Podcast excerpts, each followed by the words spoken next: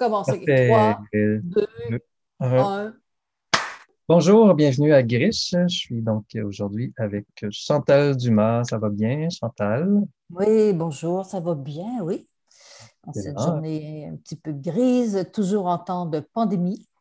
oui, oui, pour euh, s'adapter, quoi. Tout le monde, euh, oui, tout le monde à la maison. Et puis spontanément, à brûle pour point comme ça, est-ce que ça, toi, est-ce que ça, t'affecte beaucoup dans, dans ta création ou ça va? Si euh, tu réussis à contourner ben, C'est-à-dire qu'il y a des projets qui sont, qui sont reportés. Hein. Il y a des projets de médiation culturelle, donc un très beau projet avec des personnes aveugles, malvoyantes. Et et que ça fait la quatrième fois qu'on le reporte. Donc là, j'essaie de déterminer une date avec eux et je veux savoir ce qui est possible. Donc, il y a un certain nombre de projets comme ça qui sont reportés, d'autres qui ont été abandonnés. Et sinon, ben, les projets plus de, composition que je fais en studio, mais ça, ça Donc, euh, hum. sinon, il y a des choses qui ont changé de forme. Un colloque qui est reporté et dont on laisse tomber la section étrangère, puis qui est reporté, puis finalement qui finit en production de balado. Ah bon? Donc, il y a toutes sortes de transformations qui se font et les gens s'adaptent. Euh, tous les chemins mènent à la balado. Donc, tôt ou tard, euh, c'est ce qu'on dit, que tout le monde va faire euh, sa balado. Donc, c'est le contexte pour ça. Donc, Chantal, effectivement, ce n'est pas la première entrevue qu'on a la chance de faire ensemble. On avait déjà fait une à Radio Atelier il y a quelques années, déjà deux ans, en fait, avec Floriane, Floriane Pochon. Floriane Pochon, oui. Mais depuis, euh, ça a quand même euh, beaucoup évolué au niveau de ta, carrière. Puis peut-être euh, simplement pour mettre les gens en contexte, pour ceux qui n'ont pas encore croisé ton travail, je lis le, début et la fin de ta bio. Donc, comme tu as fait beaucoup de choses, je ne pourrais pas me permettre de tout, tout dire. Donc, né à Drummondville, Chantal Dumas fait des études en rythmique à l'Université Laval à Québec en 1982 et quelques décennies plus tard en médias interactifs à l'Université de Montréal à l'UQAM. Donc, à son arrivée à Montréal en 84, elle s'initie à la radio par le biais des radios communautaires et développe un vif intérêt pour les musiques nouvelles, électroacoustiques, improvisées et du monde. De ses expériences, elle développe une pratique du sonore qui s'incarne sous la forme de composition, de création radiophonique, de narration sonore, d'installation et de design sonore. Euh, je saute tout de suite à la fin pour euh, se mettre à jour, en fait, depuis notre dernière rencontre à l'automne 2019. Avatar euh, lance une importante publication bilingue qui, euh, trace ton parcours créatif. Et euh, donc, une quinzaine de pièces de ton répertoire sont mises en écoute libre. Donc, on pourra en parler un petit peu tout à l'heure de ce côté-là. Mais j'étais curieux de voir, effectivement, pour tes. donc, au niveau de tes débuts, est-ce que tu peux peut-être nous parler donc, c'est dur de mettre un, moment exact de où ça commence, tout ça. Donc, euh, est-ce que c'est est -ce dans l'enfance? Est-ce que c'est à l'université? Est-ce que c'est quand tu arrives à Montréal? Donc, euh, c'est quoi le, début pour toi? Le, début, je pense que c'est le début de la vie. Donc, je pense que j'ai toujours un esprit plutôt créatif. En fait, j'ai étudié la musique quand même assez tôt et j'ai fait des études en musique à Laval. Quand on dit c'est rythmique, Jacques Dalcroze, qui est une approche pédagogique qui est apparu dans les années 50 en Suisse, qui est né à Genève et qui était donc une forme euh, qui était assez libre en fait d'apprentissage de, la musique, mais qui passait par l'expérimentation. Donc par le corps, par le chant, par le mouvement et tout ça. je pense que dès le point de départ, j'avais euh, un intérêt pour euh, des choses qui sortaient peut-être des, normes classiques de, de l'étude de, de, la musique en fait. Mais donc c'est là que ça a commencé, enfin les études musicales plus sérieuses. Euh, et après, euh, pour ce qui est plus du domaine de la création, en fait, comme tu l'as souligné, quand je suis arrivée à Montréal, j'ai commencé à faire de la radio, à Radio Centre-Ville, où j'ai fait différentes choses. Donc, on avait ces nuits ouvertes, on pouvait, euh, pouvait réserver puis faire un peu ce qu'on voulait. Donc, il y avait Benoît Fauteux à l'époque qui était quand même ce, ce grand Manitou de la création radio qui, euh, donc, j'ai un petit peu euh, fait partie du sillage, en tout cas. donc, j'ai vu un peu comment il travaillait. J'ai rencontré surtout d'autres personnes qui s'intéressaient à soit au texte, soit ben, tu avais des comédiens, des musiciens, des gens qui développaient des formes narratives diverses euh, qui participaient à ça. Et voilà, toujours dans ce, dans ce contexte-là, me demandait avec un groupe, on a développé un jeu à la radio et donc, on travaille en studio à partir de textes qui ont été écrits, puis c'est le jeu du serpent et d'échelle. Donc, il y avait cette, ce regroupement comme ça, créatif, qui s'est fait spontanément et qui demandait une mise en onde à la radio avec participation du public. Donc, ça, c'était assez amusant. Et, euh, puis là, j'ai commencé à faire des expériences avec d'autres personnes, où on faisait du truc en direct, mais avec partie écrite. Donc, je pense que dans ce parcours, j'ai toujours eu, je ne suis pas quelqu'un tellement du live et de l'improvisation. Donc, il y a toujours des, une partie du travail qui était préparée à l'avance, soit en studio, soit composée, soit des textes et tout ça. Euh, mais l'improvisation fait toujours partie, de toute façon, des étapes qui, qui vont permettre de générer le matériel qui sera utilisé plus tard. Et donc, euh, mon étant cette radio, j'ai aussi travaillé, j'étais employée à temps plein là-bas. Et donc, euh, je vivais avec la radio dans mes oreilles pas 24 heures par jour, mais au moins 17 heures par jour, peut-être, soit quand j'étais à la radio, quand je rentrais chez moi, tout ça. Et, donc, j'ai pu aussi faire des apprentissages techniques puisque je faisais de la mise en onde. Le boulot était aussi de réagir très rapidement si, comme j'avais la radio ouverte, il y avait un petit problème. Donc, je montais en courant l'étage pour aller voir quel était le problème et tout ça.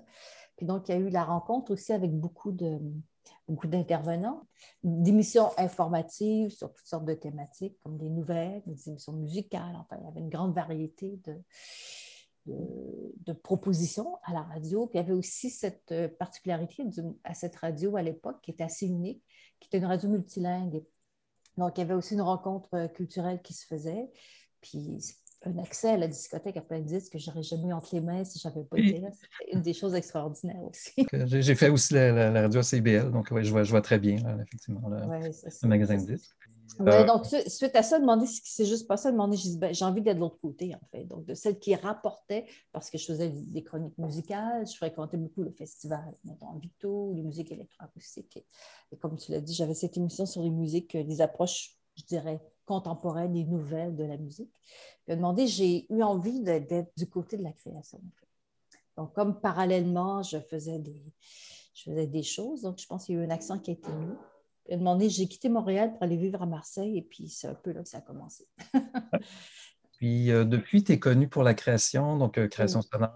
Pour ceux qui ne te connaissent pas puis qui découvrent ton travail, euh, c'est beaucoup par la radio que ce, genre de création-là a pu exister. Donc, c'est les radios euh, qui finançaient. C'est beaucoup en Europe, notamment, qu'il y a eu des, radios nationales qui finançaient ce genre de, projet-là. Donc, est-ce que finalement, le, pour expliquer aux gens un petit peu euh, c'est quoi l'impact, donc quand tu décris ton travail, est-ce que tu parles plus de création radiophonique ou tu parles carrément d'art audio? Donc, où est-ce que tu te situes dans les nombreux termes qui sont euh, utilisés pour ton travail? Donc, euh, création sonore, musique contemporaine, etc.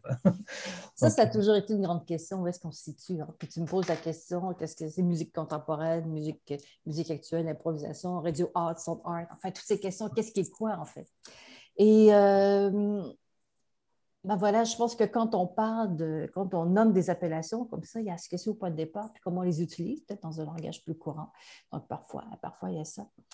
Euh, enfin, une chose que, qui, qui, qui, définit mon travail, c'est que le son est au centre de toutes les approches, en fait. Donc, peu importe les, les, supports, peu importe le, genre que je vais développer, ben, c'est toujours le son qui sera présent. Donc, a une période, j'ai fait plus d'installations sonores où j'avais développé des chaises interactives qui sont devenues comme un instrument de jeu, donc qui peut être présenté à la fois comme en installation. Et un autre moment, par d'autres moments, ça a été utilisé de façon de performative, où j'ai travaillé avec la danse, avec le texte, avec un mélange vidéo-texte, donc ça peut être cette forme-là. Au tout début, mon approche a été plus pour la radio parce que ce que j'entendais te demander, il il y, a, une chose qui est en nous puis qui apparaît. Puis n'est pas nécessairement la chose la plus populaire ou la plus commerciale, mais c'est notre zone d'expression. C'est celle qu'on doit suivre, en fait, qu'on doit développer. Alors, pour moi, j'avais envie de travailler des aspects narratifs, mais qui passaient pas nécessairement par le texte, mais qui passaient beaucoup par le son, en fait. Et quand j'ai dit que ça a commencé quand je suis allée vivre à Marseille, c'est que à ce moment-là, je me suis beaucoup promenée avec un microphone. Et c'est peut-être le, début, ce qui mènera un projet comme Villera Acoustique, peut-être, ou, le micro, je l'avais toujours avec moi, puis j'enregistrais à peu près toutes les situations. C'était un petit peu l'école aussi qui m'a amené à comprendre un peu ce que c'est l'écriture sonore, dans le sens que j'enregistrais, j'écoutais, puis j'étais, c'est quoi le son de la nuit, qu'est-ce qui se passe là, ou, qu'est-ce que c'est quand tu es au bord de la mer, donc, donc de comprendre à la fois l'aspect plus musical, je dirais, la composition du son, parce que hum, le son, c'est plusieurs choses. Hein. ça peut être des paysages sonores, ça peut être l'élément musical, la voix, la parole et ses modes d'expression. Mais l'autre chose que je cherchais aussi, c'était de, de jouer un peu avec un point de vue perceptif. Qu'est-ce que, le son a comme information en fait, à nous transmettre? des fois, on dit, bon, euh, je sais pas, Suzy criait, mais peut-être au lieu d'écrire Suzy criait, peut-être que tu fais crier Suzy dans ta production, par exemple. Peut-être que ce qui est intéressant, ce sera la réverbération, l'écho et comment cette voix-là est portée. Donc, j'essaie aussi à la fois d'observer quelles étaient les caractéristiques, euh, disons, acoustiques du son et comment le son vivait dans l'espace, en fait donc, donc, il y a énormément de, de, de, montage, il y a énormément de, finalement, de la, composition à partir d'éléments de, de, son documentaire que tu enregistres, mais qui sont montés pour créer, même créer des, des histoires complètes, finalement, à partir, qui peuvent être détournées. Euh, ah oui, c'est ça. Plein de choses peuvent être détournées. Ensuite, le son. Euh, oui, dès, dès qu'on parle d'enregistrement et qu'on travaille dans un studio, mais ne serait-ce qu'aussi banalement, ce que ce qu'on est en train de faire ensemble, l'entrevue qu'on fait, et que tu vas prendre un studio, tu vas la monter, tu vas sélectionner des éléments. Mhm. S'il y a des petites choses à corriger, tu vas les corriger. déjà là, il y a un montage entre mains. Donc, il y a déjà un travail de studio, il y a déjà un travail de mise en forme, de décider qu'est-ce qui sera dit, qu'est-ce, comment ça va être dit, comment sera l'expression. Ouais, on verra avec ça qu'on joue, en fait. Peu importe. comment... Bon, après ça, quelle, quelle, forme on veut lui donner, puis quel est l'objectif qui est derrière, ça, sans doute une autre.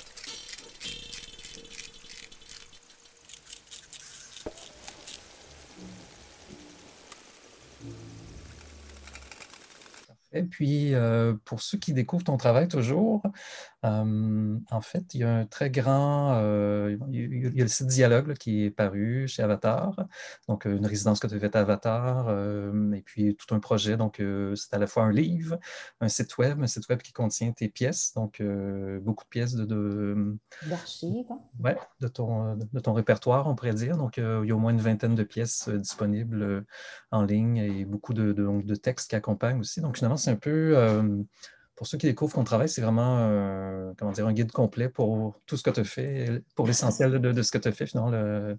C'est un, très beau, euh, c'est une belle synthèse, un beau résumé. Donc, peut-être nous parler un peu du, projet Dialogue Avatar. Oui, donc, ouais, Dialogue avec Chantal with Chantal Dumas parce que c'est bilingue, c'est ça qui est assez formidable en fait. Et puis donc le projet, la façon dont il est pensé, se compose de deux volumes. Donc, le premier volume, qui est cette commande qui a été faite, qui était la, rencontre euh, avec Caroline Gagny, qui a, a dirigé ce projet-là, puis qui, a, qui en est l'initiatrice, en tout cas. Et donc, j'ai proposé une thématique, j'ai proposé une pièce de son refuge, ça s'appelle, et donc, on a demandé à trois femmes qui travaillent d'une façon ou d'une autre avec la radio euh, de répondre à cette, euh, à cette, proposition que je faisais. Et on demandait à Céline Wigbert, qui écrit, d'écrire en réponse aussi à, à cette production-là. Donc, ça, c'est comme le premier aspect. On trouve aussi, comme tu viens de le mentionner, des archives de plusieurs pièces pour la radio. Euh, il y a aussi le texte de présentation de Caroline. Et puis, dans la deuxième partie, c'est le livre, en fait. Donc là, une commande de texte qui a été faite à cet auteur. Donc, des personnes que je connais pour la plupart depuis assez longtemps, soit des complices, soit des employeurs par moment, soit... mais tous sont, des complices d'une certaine façon. Et euh, le travail que j'ai fait, c'est pas uniquement pour la radio, mais ce qui, ce que le sujet de ce livre-là, ça a été ses productions plutôt pour la radio, dans certains nombres pour les radios allemandes. Et, euh, donc, voilà. Donc, on retrouve des gens d'ici qu'on connaît, qui est Mario Gauthier ou Hélène Prévost. Donc, Mario Gauthier, qui a eu longtemps Radio-Canada une émission qui était sur les œuvres sur support, alors qu'Hélène était plus rattachée à tout ce qui était musique improvisée, tout ça. Euh, ensuite, il y a Étienne Loiseau, qui, pour ceux qui s'intéressent à, la radio pour différentes formes. Il y a cette revue Saint-Onne sur la création radiophonique qui est très importante. Et ça, c'est ah. Étienne qui a démarré ça. Moi, je l'ai connu. Un, un site web ou une revue euh, C'est une revue papier, mais c'est aussi, tout est en ligne. C'est vraiment quelque chose à consulter parce que euh, malheureusement, la revue a cessé ses publications, mais tout ce qui est en ligne, ça demeure une source d'archives vraiment étonnante pour ne serait-ce connaître l'histoire de la balado, pour qui s'y intéresse. Il y a plein de choses, des, bons articles qui sont là et tout. Euh, il y a aussi Golo Fammer, qui lui est, est allemand. J'ai fait pas mal de choses pour l'Allemagne. Et Golo, c'est quelqu'un que j'ai connu quand j'habitais à Berlin il y a très longtemps, que j'ai retrouvé les dernières années quand j'ai fait la, grande production sur la, les oscillations planétaires, qui est une vocation de la géologie. Et, oui. était du commande de la radio allemande. Et, et, donc voilà, on retrouve des, textes aussi de Serge Cardinal, puis de Frédéric Dallaire, qui sont rattachés à l'Université de Montréal, au département de cinéma, mais dont leur grand sujet de recherche est le son, en fait. Oui. Qui s'intéressent aussi au son, à la radio. Donc tout ça, c'est plein de monde qui, qui sont à la fois dans la création, qui s'intéressent, qui font de la recherche, soit plutôt dans la, dans la réalisation, des gens qui réfléchissent au sujet. Donc voilà, j'étais très, très honorée de, a une communauté, en fait, euh, une communauté qui s'intéresse au même sujet. Donc, c'est le fun de, voir cette communauté euh, réunie. avec différentes perspectives, mais tous très sensibles parce que c'est l'écoute, parce que c'est la création comme telle, des mises en forme par le son de différents sujets, tout ça. Donc, oui, parfait. Fort bien. Donc voilà, tout ça pour dire que le livre était difficile à trouver quand on veut en acheter un format papier. Il en reste, c'est moi qui les ai, donc il faut vous adresser à moi, sinon allez sur le site de Immédiat, ou, qui est là aussi là, où se trouvent des, choses que j'ai faites pour disque. Donc, euh, donc pour qui aimerait trouver le livre format papier, on peut le trouver en ligne à electrocd.com et vous cherchez Chantal Dumas. Sinon, la chose qui est fort intéressante, c'est qu'il est disponible gratuitement en format électronique sur le site web. Donc, ça, c'est super. Et moi, j'ai une grande affection pour ce livre parce que c'est très beau, en fait. Oui, oui. il y a vraiment un travail qui a été fait pour ce qui est de, la typo, des couleurs qui ont été mises. C'est même mérité un prix pour cette qualité-là. Donc, tant au niveau du contenu que, effectivement, du, euh, que le livre lui-même, que, que la ben, Le contenu, je suis très touchée. Puis l'objet, mais c'est un bel objet. Ça donne envie de posséder, je pense. c'est comme ça que moi, je décide si je fais des achats ou pas, en fait. Quand l'objet me parle, bien sûr, pour son contenu, mais souvent dans sa mise en forme, en fait.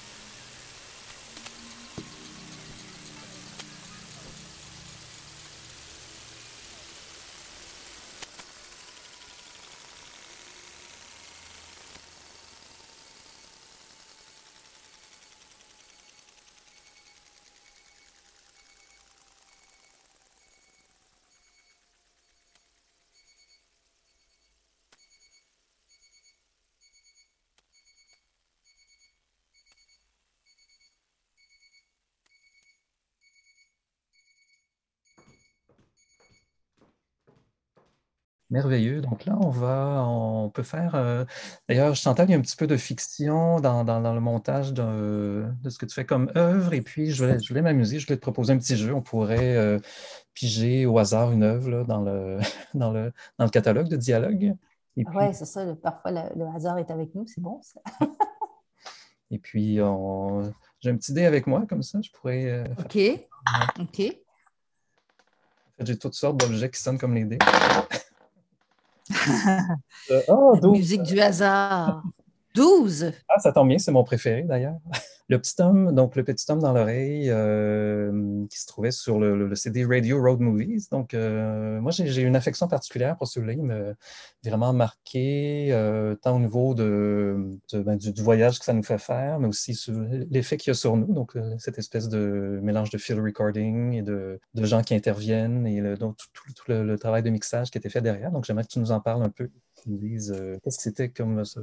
C'est un projet un peu un point tournant, donc qui était disponible en CD, puis qu'on retrouve euh, en entièreté sur, euh, sur Dialogue avec Chantal Dumas. Euh, ben, le petit homme dans l'oreille, ça, c'est le retour de l'Europe. En fait, c'est après avoir euh, circulé pas mal en Europe, euh, on s'est dit à cette époque, Christian Calon et moi, on a fait la, cette production-là ensemble. pourquoi pas faire le tour du Canada maintenant qu'on s'est beaucoup promené en Europe? Ça serait pas mal de découvrir le pays. Donc, l'aventure est partie comme ça. On est, comme le dit la petite note en point de départ, on a fait 30 000 kilomètres. Donc, c'est vraiment un road movie. Euh, ah, vraiment un road movie, tout ça à l'intérieur de deux mois, un tout petit peu plus. Donc, dans une mini-fourgonnette avec le kit pour camper, deux enregistreurs et puis euh, deux modes d'enregistrement. Puis voilà, on est parti comme ça. Et puis, euh, une question qui était très importante, comme je l'ai souligné au point de départ, pour moi, le lien entre toutes les productions, c'est le son. Donc, la question qu'on s'est posée, c'est qu'est-ce qu'on va découvrir, donc qu'est-ce qu'on connaît de ce qu'on va découvrir? Donc on s'est dit, bon, il va y avoir les plaines, ces grands champs avec le ciel à perte de vue, il va y avoir les rocheuses et les montagnes, et puis l'Ontario, ça va être les forêts avec les lacs, les maringouins et tout ça. Et puis on, a mis ces choses-là, puis on dit, bon, ça c'est très bien, mais qu'est-ce que c'est le son de la montagne? Qu'est-ce que c'est le son du prairie, tout ça? Parce que ce qu'on cherchait, c'était faire entendre et faire vivre ce voyage, mais à travers des images sonores qui seraient assez fortes, que l'auditeur puisse les approprier, tout à coup fait son propre voyage finalement, onirique ou réel à travers ce qu'on nous propose comme son. Et donc, ça a été, il y a des décisions qui ont été prises au point de départ, qui étaient celles de ne pas aller dans les grandes villes, par exemple, de se tenir, euh, puisqu'une ville ressemble beaucoup à une autre au niveau du son, on s'est dit, à moins qu'elle soit vraiment très, très différente de ce qu'on connaît, mais c'était pas tout à fait le cas. Peut-être une ville comme Vancouver avec le bord de mer, je sais pas quoi, ou quand on se retrouve sur l'île de Vancouver, il peut y avoir des découvertes différentes. Donc, ça a été ça finalement, ça a été d'enregistrer différents temps et euh, dans, ce voyage. En même temps, quand on part longuement, puis qu'on fait beaucoup de routes, parce qu'à partir du moment qu'on a pris la décision d'aller au nord du Yukon, ben, ça veut dire que tu fais 500 km par jour minimalement. Donc, c'est beaucoup dans ton, sur la route, dans un quand même euh, un véhicule qui, et c'est bruyant, donc tu n'es pas dans le silence non plus, plus dans tes pensées et tout ça. Et puis, euh, assez rapidement, on, savait reconnaître ce qui était différent puis ce qui pourrait être intéressant pour nous. Donc, par moment, on, découvrait, c'était planifié, oui, comme voyage, mais ce n'était pas hyper planifié dans le sens que on ne savait pas quels événements se dérouleraient à tel moment, donc c'est un peu en circulant qu'on traçait un peu le plan comme ça. Donc, euh, ce qui fait qu'on a rencontré un stampede quand on était en Ontario, on a traversé des plaines, on écoutait plutôt le vent dans le blé, où il y avait demandé les, les buffles qui, étaient, qui couraient. Donc, on. des cris d'oiseaux qui sont euh, exotiques à nos, à nos, oreilles aussi. Euh. Oui, ou les contextes des ententes aussi, parfois, qui font que ça se transforme. Et tu vois, là, la chose qui est intéressante, euh, on était vraiment dans le field recording. C'était un peu une production avant qu'on commence à parler de que ça devienne populaire, parce que le field recording, ça, ça provient quand même des, des enregistrements et tout ça. Et puis la, chose, c'est que quand j'ai commencé, puis on, s'est amusé à faire établir des relations entre le son, entre le son du train et le son de, de finalement, on s'amusait avec des cymbales et un archet. Puis là, tout à coup, on s'est dit, mais attends, on est en train de devenir musical. C'est pas ça le projet de départ. Donc, on a vraiment senti qu'il fallait s'arrêter. mais bon, des choses. Et pour nous, les tableaux répondent à d'autres tableaux. Donc, il y a des liens qui s'établissent comme ça il y a une deuxième dernière... document de surface. Donc, est-ce qu'il est y a un lien entre les deux? Euh, donc, est-ce que c'est la même source? Des fois, on, a des, des, correspondances d'un disque à l'autre euh, qui sont. Oui, donc c'est comme deux approches différentes. Document de surface, c'est une approche, je dirais, plus musicale, en fait. Parce qu'on laisse le micro est placé, puis on laisse tourner le micro et, bon, il y, il y, a, des petites modulations. Parfois, il y a un peu de montage, mais c'est moins travaillé que le premier parce que le petit homme dans l'oreille, c'est des superpositions temporelles, mais, pas, mais parfois de lieux différents, tu vois. Donc, euh, donc on met ensemble des éléments qui ne sont pas dans le même point géographique. Tandis que pour ce qui est de document sur place, c'est comme un autre point de vue, comme s'il y avait une caméra parfois plus éloignée ou, plus près. Et, c'est dans, un, dans le temps aussi réel de la prise de son. Tandis, que, tandis que dans l'autre, il y a plus de montage, en fait. Mais ça demeure un grand classique, je dois dire, parce que quand je vais dans les écoles, je le présente, il y a toujours euh, beaucoup d'intérêt pour, euh, pour cette production-là, mais l'évocation du voyage aussi beaucoup.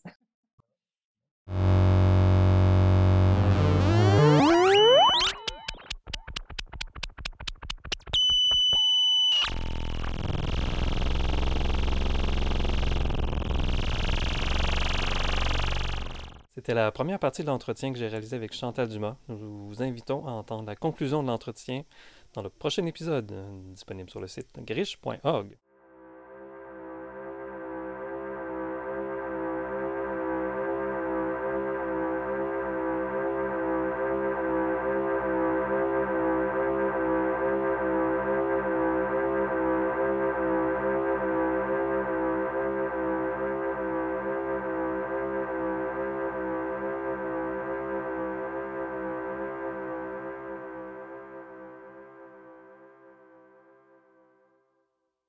finalement, on a lancé les dés, mais ça déterminait quoi?